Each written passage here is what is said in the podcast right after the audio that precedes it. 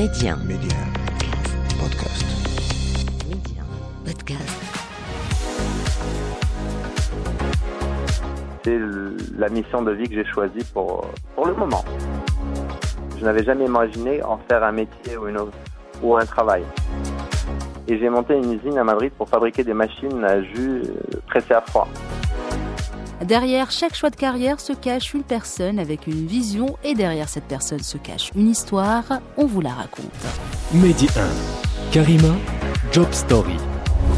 Mon invité aujourd'hui, c'est Alal Benani. Alal Benani est entrepreneur, thérapeute et expert en physiopsychologie du leadership avec une expérience internationale de plus de 15 ans. Alal Benani, c'est aussi un déclic, puis un changement de carrière. Alal Benani, bonjour et merci de raconter votre histoire aujourd'hui.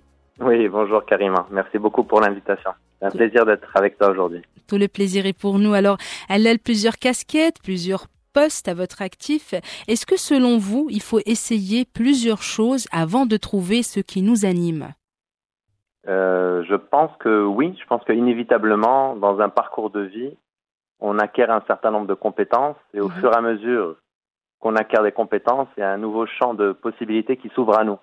C'est-à-dire à 10 ans, on n'a pas les mêmes possibilités qu'à 30 ans avec, euh, avec une, une formation, avec des compétences, euh, avec de nouvelles compétences. Donc inévitablement, je pense que au fur et à mesure qu'on grandit, ben, on se découvre un peu mieux et on, on est plus à l'écoute de notre appel, si ça fait sens. Et est-ce que ça a été le cas pour vous, Alel Euh, totalement, totalement. Je pense que dans mon cas particulier, j'ai commencé sans avoir les idées très claires par rapport à ce que j'avais envie de faire. ou- Mhm. je parle dans mes années de bac, pré-bac, donc par euh, défaut, à force de, à défaut de savoir, je me suis orienté vers des écoles, des écoles de commerce ou des Mhm. études en école de commerce, qui m'ont mené vers euh, une industrie qui a été une révélation de l'industrie de la mode. J'ai passé dix ans dans l'industrie de la mode, qui était vraiment une très très belle expérience avec de très beaux apprentissages. Hum, Je sentais que c'était pas mon univers, c'est-à-dire Mhm. que j'aimais beaucoup le produit, mais j'aimais encore plus l'humain. Donc j'ai eu la chance d'être de diriger de grandes équipes euh, très tôt, très jeune, et ça m'a rapproché à cette dimension humaine. Et ensuite, ben, j'ai un, un événement dans ma famille, un, donc un, un accident de voiture où j'ai perdu deux de mes frères qui m'a, qui a fini de me pousser vers la psychologie et aujourd'hui la thérapie. Et donc ça s'est vraiment fait progressivement. D'accord. Et j'ai le contraste aujourd'hui de savoir ben, quand je n'étais pas aligné à quand je suis complètement aligné par rapport à ce que je considère aujourd'hui ma vocation, ma mission de vie. Et c'est, c'est assez clair. Euh, La différence est assez claire. Et- ça vous a pris combien de temps justement pour, pour être conscient de ce que vous voulez vraiment faire? Donc vous avez fait des études en commerce, vous vous êtes, euh, vous êtes orienté vers, euh, vers la mode avec tout ce que cela comporte. À un moment, vous avez eu donc un déclic et vous avez eu envie euh, d'accompagner des personnes. Donc vous êtes intéressé à la, à la psychologie. Le déclic et le changement de carrière, ça a pris combien de temps? De battement entre les deux Euh, je pense que j'ai mûri, c'est-à-dire le battement. J'ai passé 15 ans dans différentes multinationales, donc chez Inditex 8 ans. Ensuite, un, une transition de vie de 5-6 ans où je me cherchais. La vérité, c'est que je n'avais pas les idées claires. C'est-à-dire que mon, en quittant euh, le groupe Inditex, je n'avais pas en tête d'exercer dans la, ni la thérapie ni l'accompagnement individuel. D'accord. c'était plus c'était plus une quête de soi-même c'était plus une quête de réponse c'était plus c'était plus je cherchais plus à à me trouver ou à, à trouver des réponses plutôt qu'à plutôt qu'à exercer dans la psychologie ou dans la psychothérapie. C'était vraiment pas du tout je me cherchais. C'est-à-dire que Au fur et à mesure. je- Mhm. voilà c'est vraiment à fur et à mesure que ça s'est fait. Et même quand je me suis formé c'était pas dans l'optique d'exercer c'était dans l'optique de ben de me soigner de d'aider mon entourage. C'était vraiment une approche très égoïste et personnelle. Et ensuite que j'ai que j'ai compris ben écoute quand tu as un certain nombre de compétences et de prise de conscience euh, ça s'accompagne d'une responsabilité aussi. Et je me sentais j'avais je voyais des gens souffrir pour des choses qui sont vraiment très simples à résoudre et je me suis comme senti responsable de pouvoir devoir partager ce que j'ai pu apprendre expérimenter durant mon durant mon cheminement avec les autres pour leur des petites souffrances qui sont inutiles. C'est comme ça que ça a commencé Donc ça venait euh, plutôt d'un sentiment personnel.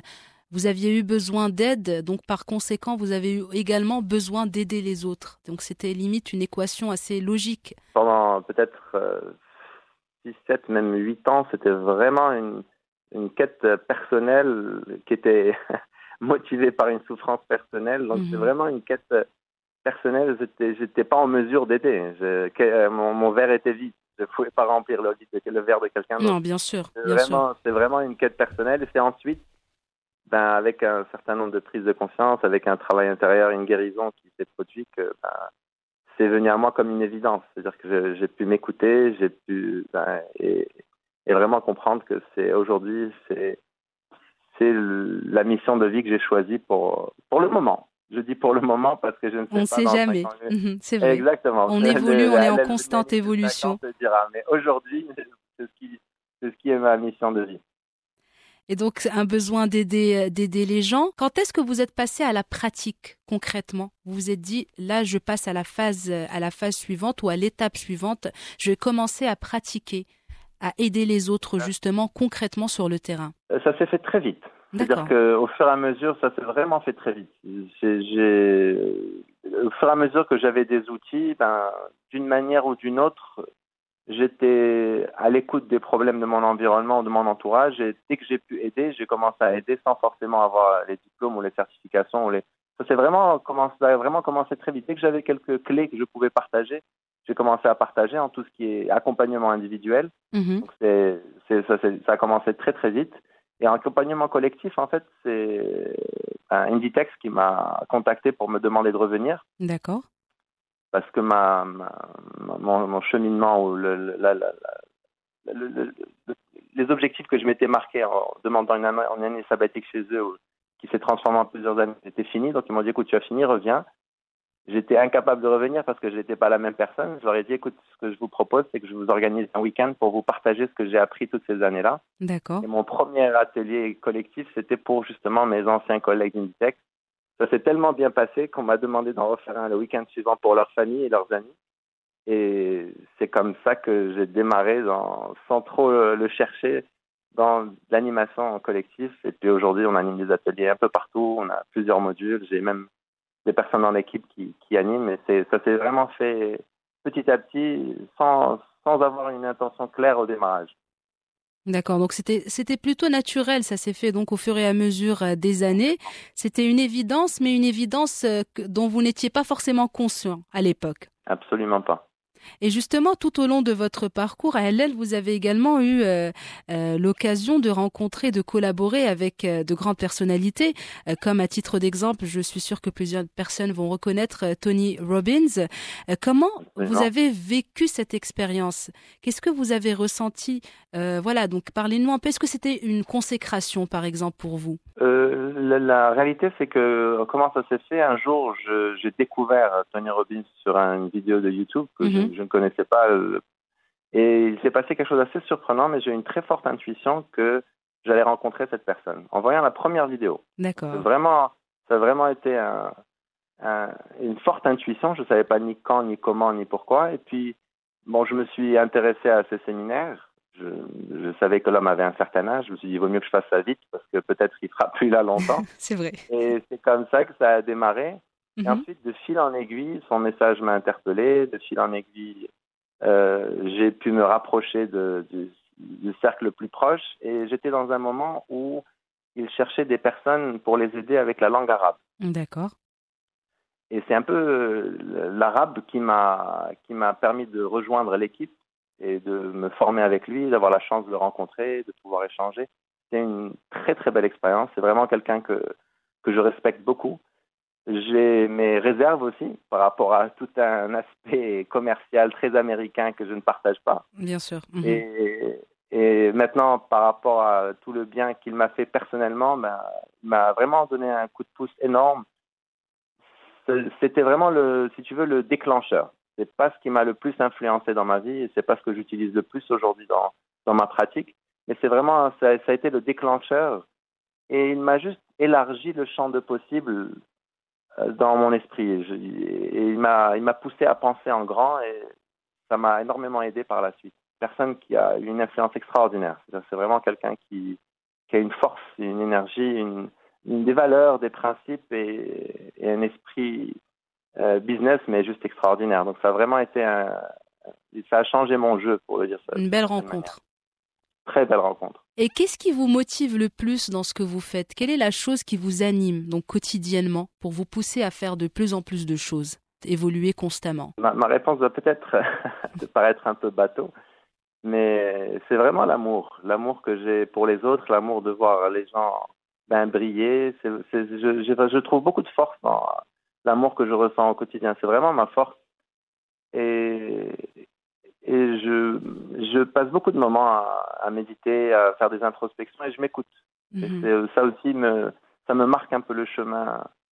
Peut-être pas au quotidien, mais c'est ce qui me définit les prochains pas que, que je vais prendre dans ma vie. Je trouve beaucoup de force. J'ai beaucoup de force aussi dans les partages, les témoignages. De par ce que je fais, pu voir beaucoup de très belles transformations. Quand tu vois des couples qui sont sur le point de divorcer, six mois plus tard, euh, ils, ils, ont une relation extraordinaire entre eux, ben, ça donne la chair de poule, tu vois. Bien de sûr. pouvoir voir que quand tu dédies un peu de temps à mieux te connaître, ben, tu peux transformer ta réalité. C'est juste. Euh, et celle des autres aussi. Extrêmement gratifiant. Ben, je parle de chacun, chacun sa mmh, réalité. Bien sûr. Moi, je mmh. suis juste un peu le. Quand je dis moi, moi et mon équipe, on est juste les catalysateurs, on est juste mmh. l'outil. C'est vraiment la personne qui transforme sa vie et de pouvoir voir comment tellement de choses sont possibles et que une vie extraordinaire est vraiment à la portée de tous et de toutes. C'est juste qu'il faut se dédier un peu de temps et que ça se passe de l'intérieur vers l'extérieur. C'est pas de l'extérieur vers l'intérieur. On a tendance à courir après de l'argent ou après des objectifs ou après des accomplissements pour dans l'espoir d'atteindre quelque chose. Et je pense que avec le recul que j'ai aujourd'hui, l'approche devrait être différente. C'est vraiment prendre le temps de mieux se connaître, prendre Mhm. mmh. le temps de, se, de, de, de, faire le ménage intérieurement et de soigner les petites blessures qu'on traîne. Et inévitablement, l'extérieur s'accommode à, ce nouveau intérieur. Exactement, c'est tout à fait, c'est tout à fait vrai. Allal, est-ce que selon vous, euh, d'après votre parcours ou de façon générale, est-ce qu'on peut euh, séparer le personnel du professionnel? Tu peux séparer ta tête des pieds. c'est difficile. Je, je, pense, de par mon expérience, mm -hmm. que on, on, peut avoir plusieurs personnalités. On a tous plusieurs personnalités, mais ça reste le même individu. Bien sûr. Et aujourd'hui, on fait appel à nous en entreprise pour des séances de coaching pour les dirigeants. Et la, la ligne, elle est, elle est très mince et même invisible. C'est la personne, c'est ses croyances, c'est ses valeurs, c'est ses traumas de, du passé, et ça éclabousse sur le travail comme ça éclabousse sur la vie personnelle. C'est Mhm. mmh. indissociable. C'est vraiment indissociable. Et faire cette dichotomie, ça n'apporte que plus de souffrance. Exactement, c'est vrai. Parce que ben, on, on, a une confusion par rapport à qui on est. On est d'une certaine manière ici, on est d'une autre manière ici là, et puis c'est c'est perturbant pour l'individu. Donc non, pas du tout. Maintenant, bien sûr, il y a certaines facettes qui sont plus les bienvenues dans le monde du travail et qui sont euh, et d'autres facettes qui sont plus les bienvenues dans le, la vie personnelle, mais ça reste le même individu. Exactement. Et des fois aussi, même le personnel façonne le professionnel. Parce que des fois, on a des cas de, de profils, euh, voilà, qui ont baigné dans une certaine ambiance, par exemple, culturelle, artistique, et par conséquent, par la suite, ils deviennent artistes, donc peu importe le domaine d'exercice ou de profession. Et il y a plein d'autres histoires comme ça qui sont impactées de leur enfance. Ça aussi, c'est très lié, pas forcément le personnel et le professionnel actuel, mais même le background en quelque sorte de notre vie personnelle, l'enfance, et voilà, tout ce qui va avec, tout ce qu'on a connu avant de devenir adulte. Bien sûr. En fait, le côté professionnel, c'est juste des codes différents. C'est juste des codes qu'on s'autorise certaines choses qu'on et on n'autorise pas d'autres. Et donc, c'est juste un cadre Mmh. Mais la personne, ben, la personne, elle, juste, elle, elle, se censure ou elle met des filtres ou elle met des cadres. Mais en, en vrai, c'est exactement la même chose. Aujourd'hui, pour te dire, moi, je n'ai pas du tout le sentiment d'avoir une vie personnelle, une vie professionnelle. C'est-à-dire que tout se mélange mmh. et je suis la personne et puis je m'exprime. Mais dans mon expression de moi-même, ben, écoute, ça se dirige aux entreprises, ça se dirige aux particuliers, ça se dirige aux individus et puis c'est j'ai pas ce sentiment d'être deux personnes différentes. La même personne, que ce soit sur le plan pro que sur le plan personnel également. Ouais. C'est plus facile. Bah oui, c'est un équilibre finalement à trouver. Hein. C'est voilà, chacun son histoire, chacun son vécu, mais finalement, il faut juste trouver un équilibre entre les deux. C'est sain et riche de pouvoir bah, compartimenter sa vie pour mieux la gérer. Ouais.